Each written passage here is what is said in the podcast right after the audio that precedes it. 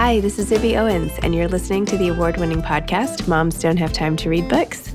I'm also the host of Moms Don't Have Time to Lose Weight, and I'm the editor of the anthology, which you should run out and buy, called Moms Don't Have Time to, a Quarantine Anthology. All proceeds of that book go to COVID-19 vaccine research. And I'm the editor-in-chief of Moms Don't Have Time to Write, a new publication on Medium, and we're accepting submissions, so please send your personal essays there. And if all that isn't enough, you can follow me on Instagram at Zibby Owens, and my website is zibbyowens.com. Okay, now back to this amazing podcast.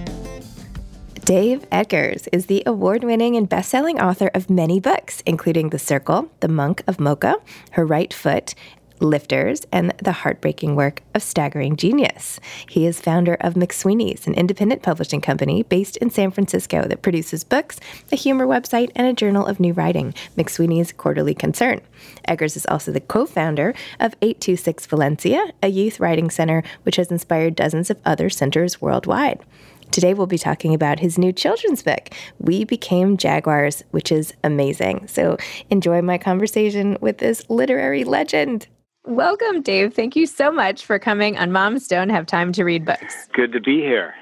I'm thrilled to talk to you about so much of the amazing work that you do to support other writers, younger writers, and just the amazing philanthropy that you're involved in. But also, We Became Jaguars, your latest children's book, which is just amazing, and also a perfect gift for Mother's Day with this whole grandmother, you know, kneeling on the floor, playing games with her grandchild. So maybe we could just talk about this book first and how this book came to be. Well, you know, I don't even know if I have an origin story for this one. This one just sort of came out of the blue, which sometimes happens with picture books in particular. Sometimes it just starts with a phrase, which, like in this case, it was the title, and I just wrote it down. I always start by writing things down on just sheets of copy paper, usually, that I keep all over the house and by the bed. And I just wrote down, We Became Jaguars, and woke up with that next to me by the bed with those words. And then I went from there. What would it be like if, you know, a little boy and his grandmother pretended or actually became jaguars? And I think, you know, I didn't have grandparents who were, you know, spry or with us too long when I was a kid. But I do know that, you know, my kids have the benefit of having very active and engaged and incredible grandparents. And, you know, the adventures that they go on with them are completely apart from, you know, what we all, the rest of us do as a family. And I think that there's something really sacred and sometimes very mysterious, even, about those adventures with grandparents. And so this sort of takes that as its starting point. I love that. That's awesome. And also, you had this edited by your editors in progress. Tell me a little bit more about the Young Editors Project as part of 826 National and all the other awesome things that you do. Well, you know, this grew out of a little project that we call the Hawkins Project, which is sort of, it works with schools and teachers and young authors, and we collaborate with different 826 centers around the country, and then centers that are like we started this center here in San Francisco, where I am right now. I'm across the street from 826 Valencia, which is a writing and tutoring center in the Mission District of San Francisco. And now there's like maybe 60 or 70 centers around the world that are kind of based on that model, where you have a whimsical theme. In our case, it's a pirate store, so the whole place looks like a pirate ship and a pirate store. And then it's sort of a mysterious front for a writing and tutoring center that supports writers as young as 6. And so at one point, you know, I would read works in progress to kids for the last, you know, 10, 15 years. And then we sort of decided to make it a little bit more of a formal, it's not formal, but more of a expanded program that we call the Young Editors Project. And so a lot of other picture book writers like Sean Harris and Mac Barnett and Bethany Murguia they give manuscripts in progress that to us, that we then send to teachers and classrooms around the country and around the world. And then the kids in the class will comment and say, oh, I really like this, or I wish there was more of that. The comments are always very generous and, you know, encouraging. They're very forgiving and enthusiastic editors. And then every so often they'll say, you know, what about this? Have you ever thought about that? And sometimes these suggestions end up helping the authors with the next draft or with the final draft. And I just like that. I don't know about you, but as a kid, you grow up assuming that all authors lived hundreds of years ago and that you'd never encounter one in the real world. But when I was a kid, I got to meet Gwendolyn Brooks, who was the poet laureate at the time. And she, you know, I grew up in Illinois. She was a well-known author from Chicago. And to see that she was a living person who was also in our textbooks and everything, it meant a lot. And kind of collapse that space between being a young kid and then also thinking like, oh, there's actually authors in the world that are, you know, visible and reachable and engaged. And so this is a way where kids can feel part of the process and get in touch a little bit with authors that they might know. And then their names are always included in the book that they advised on. And so we're hoping to keep expanding the program and make it sort of a staple of a lot of picture books, that each one of them might have 15, 20 names of young editors who helped bring that book to fruition. Wow. That must just be the most amazing feeling for those kids to see their names in there. I saw the long list at the end, and it's just the coolest how much you're changing their lives and their point of view. I feel like when I was younger, I had a pen pal relationship with one author, and the first time she wrote me back, I was like shocked. I was holding this piece of blue paper with her script handwriting on it, and I was just like, oh my gosh, a real writer wrote me back. I couldn't believe it. So who was it? Her name was Zibby O'Neill, which I thought was amazing because I didn't know anybody else in the world. Yeah. Well, that was why you were attracted to her work a little bit, right? Or maybe why your parents got you her book. Yeah. It was. And anyway, she wrote a book called The Language of Goldfish, which I just loved. And then we kept in touch for all these years. And then eventually she took me to tea at the Plaza, and it was like the highlight of my childhood. You know, I always think I'm sitting here at the McSweeney's offices and haven't been here that much since the pandemic. But, you know, I get mail here and I'm sitting here answering mail, or I was this morning before talking to you. And that's my favorite thing in the world, is just that personal connection. And if somebody writes to you and says that, you know, a book meant something to them. I think I only get mail via paper mail. Like I love that process. I don't have a public email address because I'm just not good at email, but I love writing letters and getting letters in the mail. And I remember that too. I used to write to the Lego company. My friend Dan Carter and I were Lego obsessed, and we would once a month write letters to the Lego company in Enfield, Connecticut, with ideas about how they, you know, what they could do next. And we always had ideas for Lego sets. And there was a woman there that wrote back to us every time. She was in the public relations department, I'm sure. But she had beautiful stationery and beautiful envelopes in it. And she'd always put little extra things in there, like, I don't know, information about upcoming Lego things. And to have that connection, but to have a human on the other end of something that you admired so much, actually take the time to recognize you as a human, right? And say, you know, yep, I got your letter, I read it, here's my... It just was... I kept all of them. I still have them all. I think there's like 12 letters that we got, and I have them in a scrapbook, and it meant the world. And so I think having that sort of lifeline or having that connection, I think it means a lot to the authors too, to have somebody on the other end of what you do, because unlike a musician that's, you know, playing a concert or where you're hearing from people immediately, very often writing is kind of solitary and you're not there the moment that somebody listens to, you know, reads your work. You're not sitting over their shoulder, and you get the benefit of them, you know, responding in real time. And so that those letters mean a lot. And sometimes we authors are just as eager for that connection as are the readers. So I'm glad that you reached out to your fellow Zibby And I always tell everybody to write letters, because you won't always get an answer. Sometimes somebody's in a stage of life where they can't answer. And I've been there years ago where I just fell behind with mail and I couldn't get back to people. But chances are that person will write you back, and that connection is complete. And that's what keeps us going in some cases. I think you should take those 12 Lego letters and make those into another children's book. Yeah, I wish they're in deep storage now. I wonder what they said. A little bit of it was like a little formal, like, well, we can't accept your ideas, Dave and Dan, because we have our own Lego creators, but... And then we would turn around and send them another idea the next month, you know, like we would not get the message. Yep. But, you know, so I don't know if they would be, okay, they don't necessarily have a compelling narrative so much, but they personalized to us. And she eventually would say, good to hear from you again, Dan and Dave.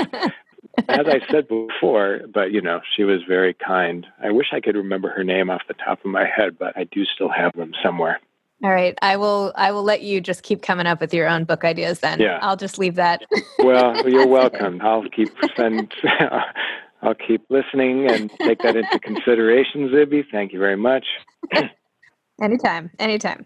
Speaking of coming up with ideas, you have written so many books and children, like so many things. You've started McSweeney's to help, and other people have written things, and you have ideas all the time. And yes, your scraps of paper and what you said earlier is part of the process. But what else helps you come up with the ideas and decide which ones are worth your time pursuing? Well, I'll stick with picture books for now. You know, what's funny is it is a process where... And I know that a lot of your listeners probably have picture books in mind. And a good friend of mine, I went to high school with a writer named Amy Krauss-Rosenthal, who passed away a few years ago. But we went to high school together, and then I think her kids were teenagers. And we used to publish her at an old magazine called Might Magazine. So I've been a fan of her work forever, since we were in our 20s together.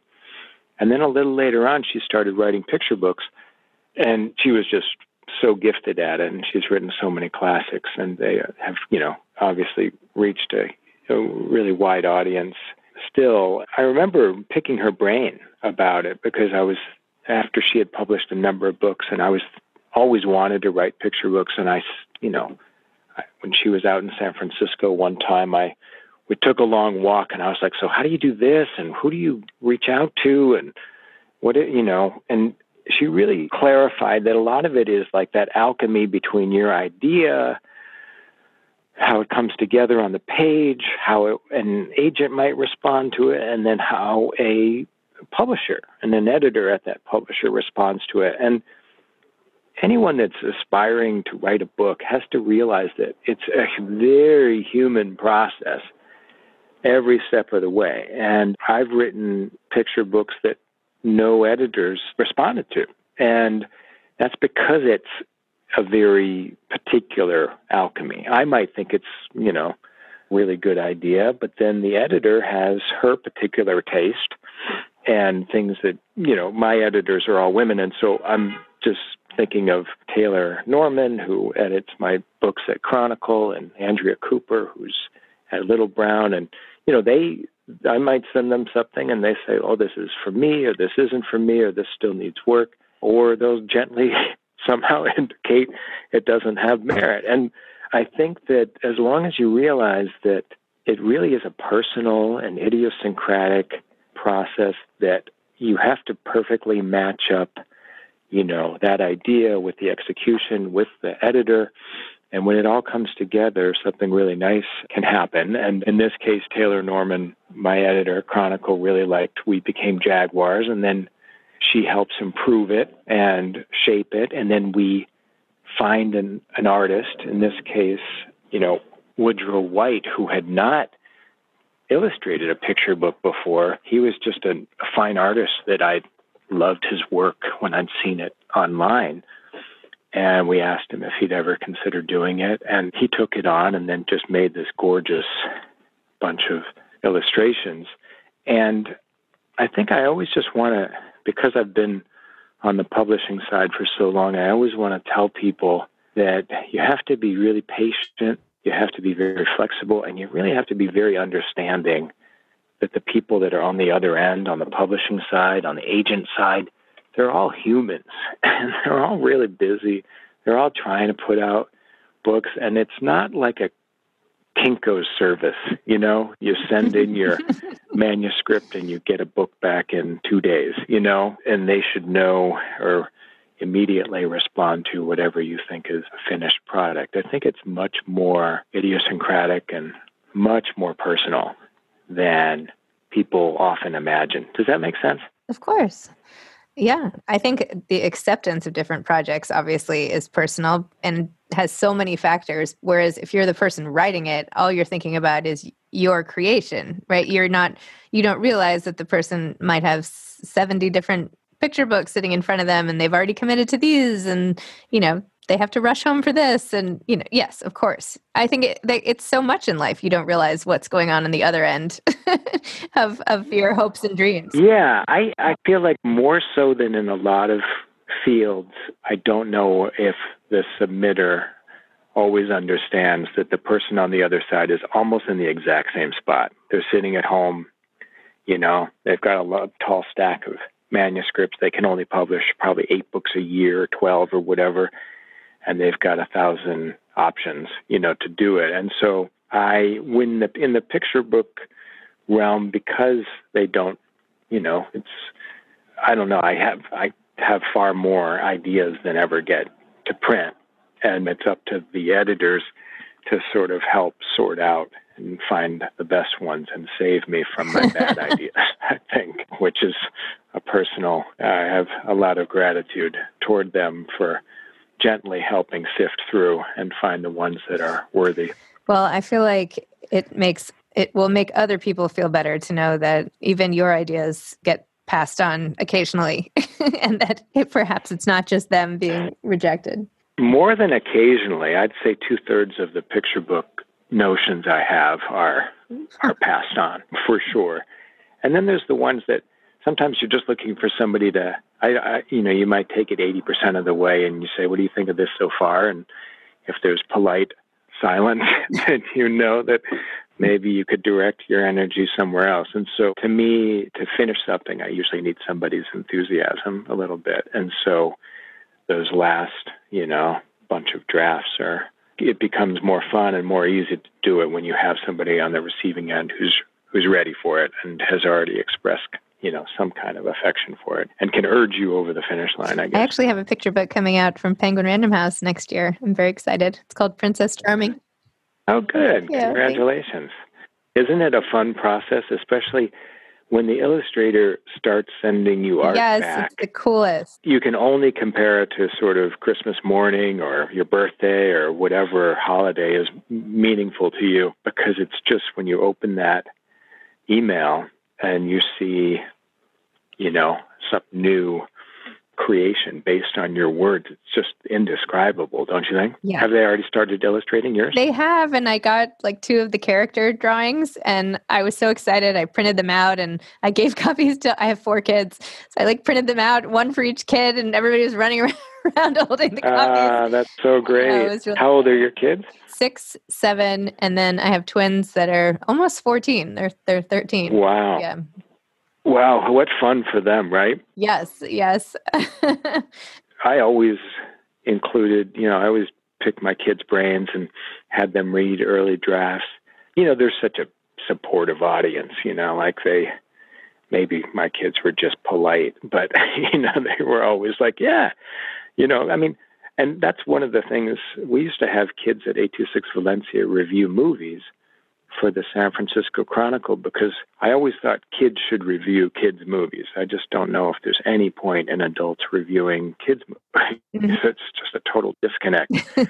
And these kids would come in after school here to get, you know, to do writing and tutoring, and then we would send them to screenings of movies that they would get to see with their families for free. And then the Chronicle would run 5, 6 of these reviews together And they were all uniformly glowing, you know, because they'd seen the movie for free with their family. They get to see it before other people. And generally speaking, kids are just so full of wonder and awe and enthusiasm for everything that they are sort of, in a way, the best audience, because they're like, whatever movie that we think isn't the best kids movie ever, they think is the best movie that was ever made, which is always the last movie they saw was pretty much the best movie ever made. And so I think there's something about their unbridled and unsullied enthusiasm that I think authors should avail themselves of. And if you're not sure about something, showing it to kids, I think, will give you that shot in the arm. I don't know if you find that to be the same thing with yours. I think focus groups are always a good idea. Yeah. Especially focus groups at home where they count on you for food and shelter. So there's like an exchange there that they know that if they don't support mom's book, maybe they don't eat. Yeah. I should really tie it to the allocation of Robux, which is sort of, you know, sweeping the family at the moment. Robux? What are Robux? Oh my gosh. So Roblox is this online video game thing where it's almost like it has a ton of games under the banner of Roblox, and you can pick which ones you want, and you have your own person who's your character, and it's essentially like virtual reality of sorts. Like you're walking through and you can see your friends who are also, so if my two kids are on two iPads, they meet up in the game with their little personas. Oh, right. Yeah. Okay. Yeah, this is sounding familiar. The company actually just went public last week, and I was like looking at the newspaper, and there was this full-page ad about like, congratulations on Roblox going public. And I was like, you're kidding. Like my whole life is Roblox. So anyway, but yeah, this is why my kids don't read enough, clearly. But anyway. Well, it's a weird time. I hope when the pandemic's over, we can sort of get back to a little bit more of a balance where they're not required to be on screens as much as they are right now. Yeah, that would be nice. But it's the only way, obviously, right now. And teachers have done an incredible job of, you know, re-engineering everything to work through screens. But I do feel like it's out of balance for sure. The kids are sort of required to sit in one place and be on screens for so much of the day. And I hope that when it's over, we can recalibrate and make sure that they have enough quiet time away from screens to be able to find that sort of peace of mind that you need to be able to sit quietly with a book. And I grew up in a house where we had the TV on probably 16 hours a day. And so it does alter the mind, especially a growing mind. And so I was only able to read if I was really isolated for a while. And because I think my brain had been, engineered to expect more diversion and more noise and more distraction and things going on. But to really read, and I'll say this to any parents out there, like for me, the first time I was able to sort of just read on my own was my freshman year in high school. Not the first time. I certainly read everything that we had to read in school. Anything they told me to read, I read. But on my own, really for fun, we had a class in freshman year. It was like a class that was supposed to be for counseling, I guess. And if you weren't seeing your counselor that period, you just were sent to this little quiet room that was full of books, and you had to sit on a pillow and read for that hour. So I pulled Frank Herbert's Dune off of the shelf. I'd never heard of it or anything about it, and then I read. And it was because we had that isolated space, total no noise, and nothing else to do, no other options but to read. That's what got me finally in that space where I could really read an adult novel for fun. And it's just to say, for those of you out there, parents who, have especially kids that are reluctant readers or are a little squirmy, have a hard time sitting still, just realize it takes quite a lot of isolation and downtime and quiet to really get in that place where that kid can shut everything else out and really get absorbed in a book. But so it's not, if you think that you can say, read for 20 minutes, here's a book, it's not that easy for a lot of kids. Sometimes those conditions really, you really have to create an environment that allows it for a kid that's, whose brain is on fire, you know, and who's so given to distraction. So that's my little bit of it, what I've learned. Well, thank you for making me feel better and not feeling like the worst mom on the planet, which I feel like half the time. So, well, you know, I hope that you don't. I hope that you're not serious. No, I'm not. Like, I'm just kidding. Yeah, we can never judge ourselves when we're doing everything we can, especially right now. I feel like it's been such a weird time, and we're never gonna. It'll be a decade before we realize how weird it's been for the kids. But when they start writing about it in their college creative writing papers and things like that. But I do feel like parents, you know, modeling that behavior, having a reading hour or reading 90 minutes at home or reading out loud. Mm-hmm.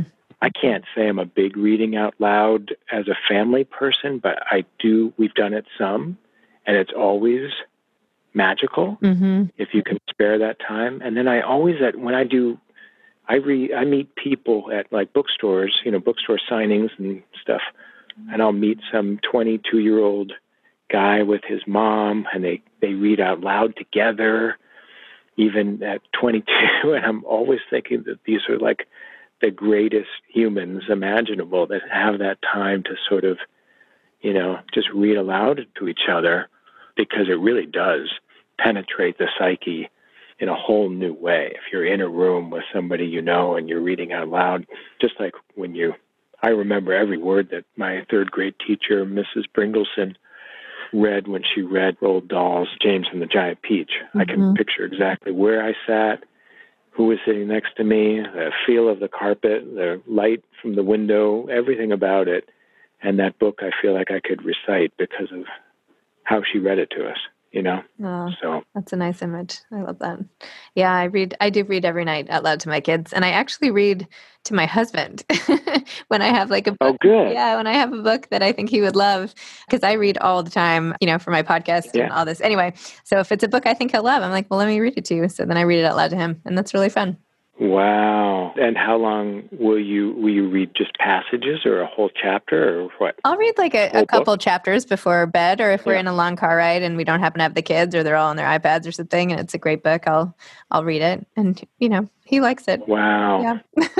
Well, I'll give a plug for the best book on tape, because we drive from California to Idaho fairly often, and the best book, so we'll listen to books on tape, and the best one I ever heard was Sissy Spacek doing To Kill a Mockingbird. Mm. Okay. And, you know, there's been some extraordinary books on tape, and the guy who does most of my books on tape, Dion Graham, is a great, you know, he's an actor, and he's on movies and TV, and he also does books on tape, and he's extraordinary at it. But it's such an underappreciated art, and for all ages, that Sissy Spacek, To Kill a Mockingbird, is something that she took a classic and somehow made it even better. Mm. And she just threw everything she has at that, and really sounds like Scout. You know, if you could imagine what Scout's voice would have been like as an adult, it's her. And so I can't recommend that highly enough. Maybe. Okay, when I need a break. When I need a break, I'll... exactly. I know I've already taken so much of your time. Can I just ask one last question, which is, what advice would you have for aspiring authors? You know, I would get yourself in a writing group before almost anything else, because you need peer editing. You need people to bounce ideas off and say, how is this reading? And I'm a pretty obsessive editor and a seeker of editing.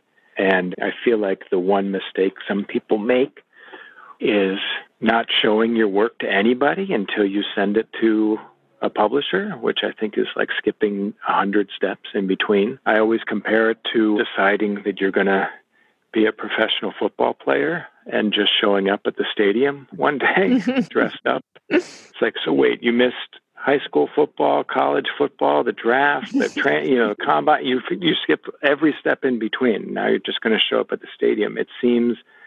in the publishing world, it can work every 1 in 1,000 times, but otherwise going through those normal steps of, you know, rigorously improving your work and being willing to edit and take feedback and holding yourself to the highest standard and having the community of fellow writers that are going to help you and support you and encourage you and helping them. And then when 10 people you know all say, okay, this is perfect, it's ready to go, then that's time to send your work out. But I feel like it's always a little, people are so, I think you get so excited and so impatient that you start sending your work out when you've done one draft. And then that disappointment can be crushing. And then a lot of it is that you haven't prepared. You run to the stadium half-dressed, you know? And so I think being patient, and then going back to what I was saying before, is that the person on the other end of your submission is overworked, underpaid, has a 12-foot stack of manuscripts they're desperately trying to get through, and they're doing the best they can. So, and if you don't find that publisher, publish it yourself. This has never been easier in the history of humankind to put a book out into the world and find an audience. We're very lucky to be living in this time in that way, and that you can put it online, you can find a printer. All of these things are democratically available for the first time ever. And so if you don't find that agent publisher connection, then do it yourself, and somebody will find it. It'll mean something to somebody. So you should be patient, but don't wait forever. Love it. Well, Dave, thank you so much. This has been so enjoyable for me, and I hope that I meet you in person. And I'm so glad I've gotten to know you and your wife, Bent Levita, about her book, We Run the Tides, and it's just been great. So thank you so much. Thanks a lot, Zibby. Great to meet you. Okay, you too. Bye-bye. All right. Bye. Thanks for listening to this episode of Moms Don't Have Time to Read Books. Don't forget to follow me on Instagram @ZibbyOwens and @MomsDon'tHaveTimeToReadBooks. Also sign up for my newsletter at zibbyowens.com and sign up for my virtual book club and meet lots of authors on Zoom every other week. Thanks so much to Steve and Ryan at Texture Sound for the sound editing. And thank you to Morning Moon Productions for providing this fantastic intro and outro music.